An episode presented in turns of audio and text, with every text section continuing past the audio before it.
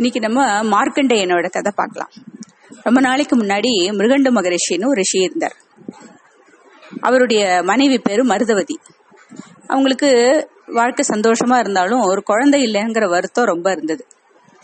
மிருகண்ட மகரிஷியும் எத்தனையோ பூஜைகள்லாம் பண்ணி பாக்குறாரு குழந்தையே பிறக்கல. சரின்னு அவர் என்ன சொல்றார்? தன்னோட மனைவிட்ட சொல்றார். நான் போய் காட்டுக்கு போய் சிவபெருமானை நோக்கி தபஸ் பண்ண போறேன்.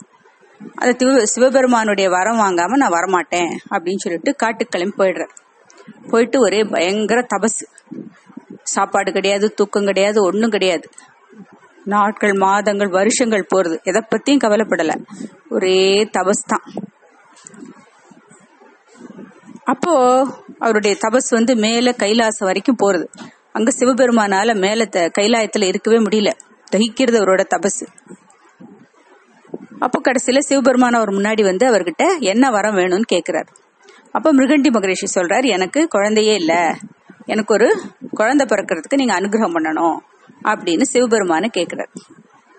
அப்ப சிவபெருமான் சொல்றாரு உனக்கு நான் குழந்தைய கொடுக்கறேன் ஆனா உனக்கு ரொம்ப கெட்டிக்காரத்தனமா ரொம்ப நல்லவனா ஞானம் உடையவனா இருக்கிற ஒரு குழந்தை வேணுமா? ஆனா அவன் பதினாறு வயசு வரைக்கும் தான் உயிரோட இருப்பான். இல்ல எல்லா கெட்ட குணங்களும் கூடியவனா ஞானமே இல்லாத ஒரு குழந்தை பிறக்கும். அந்த குழந்தை நூறு வயசு வரைக்கும் இருக்கும். எந்த குழந்தை வேணும் அப்படின்னு கேட்கிறார் சிவபெருமான். அதுக்கு மிருகண்டி மகரிஷி சொல்றார் எனக்கு வந்து ஞானம் இருக்கிற குழந்தை பதினாறு வயசு இருந்த குழந்தையா இருந்தாலும் பரவாயில்ல அந்த குழந்தை தான் வேணும் அப்படிங்கிறார். சரின்னா அதே மாதிரி கொஞ்ச நாள் கழிச்சு அவங்களுக்கு ஒரு குழந்தை பிறக்கிறது இந்த குழந்தை வந்து ரொம்ப அழகா அதி ஒரு அற்புதமான அழகு இப்படி ஒரு அழகு நல்ல ஞானம். ரொம்ப சின்ன வயசுல இருந்தே எல்லார்ட்டையும் ரொம்ப பிரியம். ரொம்ப புத்திசாலித்தனம். எல்லாருக்கும் ரொம்ப பிடிச்சிருக்கு அந்த குழந்தைய. இத்தனை சின்ன வயசுல இவ்வளோ புத்திசாலியான ஒரு குழந்தையா இவ்வளோ அழகான ஒரு குழந்தையான்னு அந்த குழந்தைய கொஞ்சாதவங்களே இருக்க முடியாது. அப்படி எல்லாருக்கும் பிடிக்கும். குழந்தைகளுக்கு மட்டும் இல்ல. மரம் செடி கொடி மயில் முயல் காட்டு விலங்குகளுக்கெல்லாம் அவர் ரொம்ப பிடிக்குமா? அந்த அதனால அப்படி ஒரு நல்ல குழந்தையா இருக்காமா? அவனுக்கு மார்க்கண்டேயன் அவங்க அப்பா பேர் வச்சிருக்காரு. மார்க்கண்டேயன் கொஞ்சம் கொஞ்சமா. காட்டுல இருக்கிற மிருகங்களோட பழகிண்டு இங்க மத்த ரிஷி குழந்தைகளோட விளையாடிண்டு பாடங்களெல்லாம் கத்துண்டு சந்தோஷமா விளையாடிண்டு காலம் போக்கின்னு இருக்கான். இப்படியே கொஞ்சம் கொஞ்சமா இருக்க இருக்க அவனுக்கு அவன் அப்பா அம்மா நல்ல அப்பா வந்து நல்ல பலவிதமான கலைகளையும் அவனுக்கு கத்து கொடுக்குறாரு. ரொம்ப ஏற்கனவே புத்திசாலி அவன்.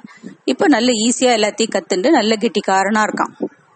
அப்படி இருக்கும் பொழுது ஒரு நாளைக்கு அவங்க அப்பாவும் அம்மாவும் ரொம்ப வருத்தமா இருக்கிறத அவன் பாக்குறான். ஏன்னா அவனுக்கு காரணமே புரியல. ஏன் வா ரெண்டு பேரும் இவ்வளவு வருத்தமா இருக்கா? அப்படின்னு சொல்லிட்டு கேக்குறான். அவங்க ஒண்ணுமில்லைன்னு சொல்லிடுறாங்க. இருந்தாலும் அவங்க தொடர்ந்து வருத்தமாவே இருக்கிறத அவன் கண்டுபிடிச்சிடறான். கண்டுபிடிச்சிட்டு விடாம வற்புறுத்தி கேக்குறான். எதுக்காக இப்படி வருத்தப்படுறீங்க? என்ன விஷயம்? சொல்லுங்க சொல்லு கடைசியில அவங்க அப்பா சொல்றாரு இது மாதிரி எனக்கு சிவபெருமான் கொடுத்த வரத்தின்படிதான் நீ பிறந்த. அதுபடி வந்து உனக்கு வந்து பதினாறு வயசு ஆகும் பொழுது நீ வந்து இறந்து போயிடுவ. அதுதான் சிவபெருமான் எனக்கு கொடுத்த வரம். அதனால அதை நினைச்சுதான் உனக்கு இப்ப பதினாறு வயசு ஆ போறது அதை நினைச்சுதான் நாங்க ரொம்ப வருத்தமா இருக்கோம் அப்படின்னு அவங்க அப்பா சொல்ற மிருகண்டு மகரிஷி சொல்ற உடனே அந்த பையன் கொஞ்சம் கூட வருத்தப்படல. அவன் என்ன சொல்றான்னா சிவபெருமான் தானே எனக்கு பதினாறு வருஷம் ஆயுசுன்னு சொல்லி சொல்லியிருக்காரு. அப்ப அதே சிவபெருமான்கிட்ட நானும் தபஸ் பண்ணி வேண்டிண்டாக்கா ஏன் எனக்கு வந்து சாவு வராம இன்னும் ரொம்ப நாள் நான் உயிரோடு இருக்கிறதுக்கும் ஏன் சிவபெருமான் எனக்கு அனுகிரகம் பண்ண மாட்டாரு? அப்படின்னு சொல்லிட்டு நான் உடனே காட்டுக்கு போறேன். எனக்கு ரெண்டு பேரும் ஆசீர்வாதம் பண்ணி அனுப்புங்க அப்படின்னு அந்த பையன் கேட்கறான் சரின்னு உங்க அப்பாவும் அம்மாவும் எனக்கு ஆசீர்வாதம் பண்ணி அவன் அனுப்பிச்சு வைக்கிறாங்க. அவன் அப்படியே போறான். போய் அங்க ஒரு காடெல்லாம் அடர்ந்த காட்டு வழியெல்லாம் போனா அங்க ஒரு ஆறு ஒன்று போயின்னு இருக்கு. அந்த ஆத்தங்கரையில அந்த மணலை வந்து பிடிச்சு அழகான ஒரு சிவலிங்கம் பண்றான்.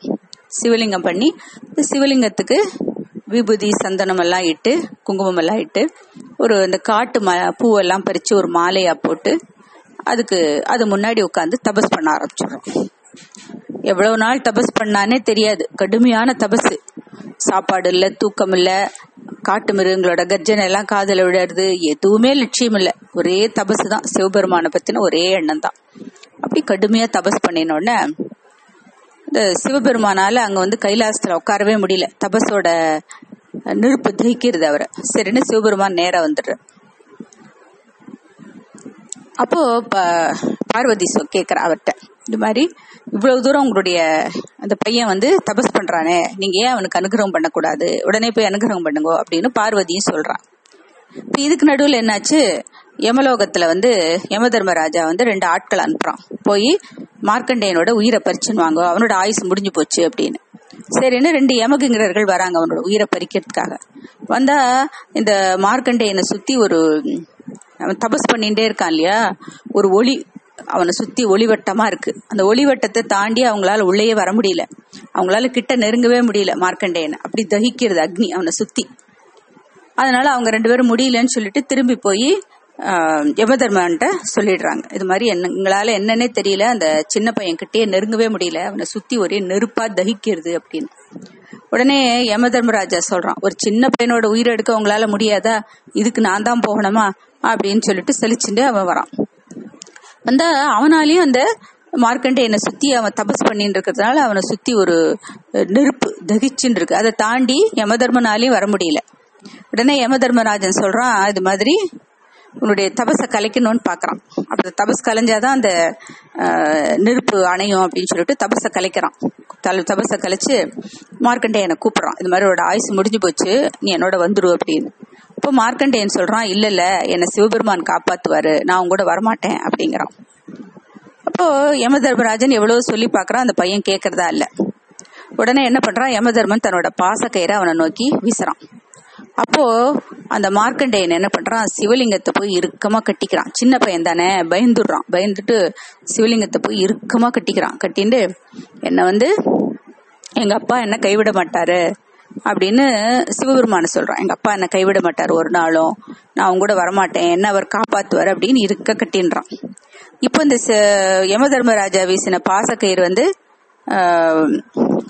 மார்க்கண்டேயனோட சேர்த்து சிவலிங்கத்து மேலேயும் விழுந்துடுறது இப்ப பாசக்கயிறை பிடிச்சு இழுக்கும் பொழுது மார்க்கண்டேயனோட சேர்த்து சிவலிங்கமும் அசையிறது.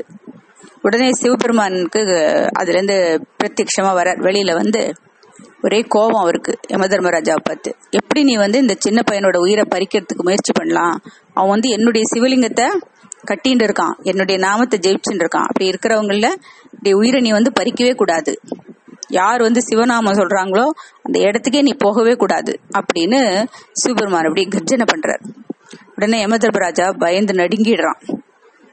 என்ன மன்னிச்சிடுங்க தெரியாம பண்ணிட்டேன் அப்படின்னு எவ்வளவு மன்னிப்பு கேட்கறான். ஆனா சிவபெருமானோட கோவம் அடங்குறதா இல்ல. தன்னோட சூலாயுதத்தை எடுத்து குன்னுடுறார். யமதர்மராஜாவே குன்னுடுறார். கொன்னுட்டு இவன் வந்து எப்ப வந்து என்ன நம்பி என்னுடைய நாமத்தை சொல்லிட்டு இருக்கானோ இவனுக்கு இனிமே சாவுங்கிறதே கிடையாது. எத்தனை வருஷங்கள் வேணா எந்த உலகம் வேணா மாறிண்டே இருக்கலாம். எவ்வளோ வருஷங்கள் வேணா போகலாம் எவ்வளோ யுகங்கள் வேணா போகலாம் ஆனா இவன் மட்டும் என்னைக்கும் சிரஞ்சியவா இதே பதினாறு வயசோட என்னைக்கும் உயிரோட இருப்பான் அப்படின்னு சிவபெருமான் சொல்றார். அப்போ யமதர்மராஜா வந்து கொண்டுட்ட உடனே மற்ற தேவர்கள்லாம் ஓடி வராங்க. பிரம்மா இந்திரன் எல்லாரும் ஓடி வராங்க. ஓடி வந்து இது மாதிரி அக்னி வாயு எல்லாம் ஓடி வராங்க. இந்த மாதிரி யமதர்மராஜா வந்து இதனோட வேலையை செய்யலைன்னா பூலோகத்துல மக்களுடைய கனம் அதிகமாயிடும். அது தாங்க முடியாது. பூமாதேவியால பாரத்தை தாங்க முடியாது. அதனால யமதர்மராஜா தன்னுடைய காரியத்தை ஒழுங்கா செஞ்சுதான் ஆகணும். நீங்க அவனை அவன் உயிர் பிச்சு கொடுக்கணும் அப்படின்னு வேண்டிக்கிறாங்க. சரின்னு சிவனுக்கும் கோபம் தணிஞ்சிடுறது சரின்னு யமதர்மராஜா உயிர் பிச்சிடுறாரு. அப்ப யமதர்மராஜா சொல்றாராம் யார் வந்து சிவனோட நாமத்தை விடாம ஜபிச்சுட்டு இருக்காங்களோ அவங்க கிட்ட நான் போகவே மாட்டேன் அப்படின்னு சொல்லிட்டு யமதர்மராஜா போயிடுறாரு. அப்புறம் மார்க்கண்டேயனுக்கு என்னைக்குமே இறப்பு இல்லை. மார்க்கண்டேயன் சந்தோஷமா தன்னோட அப்பா அம்மாட்ட போறாரு. அப்பா அம்மாவுக்கும் ரொம்ப சந்தோஷம். தன் பையன் தங்க பையன் வந்து என்னைக்குமே உயிரோட இருப்பான் அப்படின்னு கேட்டோம்னா அவங்களுக்கு ரொம்ப சந்தோஷம். எப்படியோ போய் சாதிச்சுன்னு வந்துட்டான் மார்க்கண்டேயன். சிவனை பார்த்து வரம் வாங்கிட்டு வந்துட்டான்னு அவங்களுக்கு ரொம்ப நிம்மதி. அதுக்கப்புறம் மார்க்கண்டேயனுக்கு சாவுங்கிறது கிடையவே கிடையாது. எத்தனையோ வருஷங்கள் மாறுறது யுகங்கள் மாறுறது எல்லாம் மாறின்னு இருக்கு ஆனா மார்க்கண்டேயன் மட்டும் சிரஞ்சீவியா இன்னமும் இருந்துட்டு தான் இருக்காரு.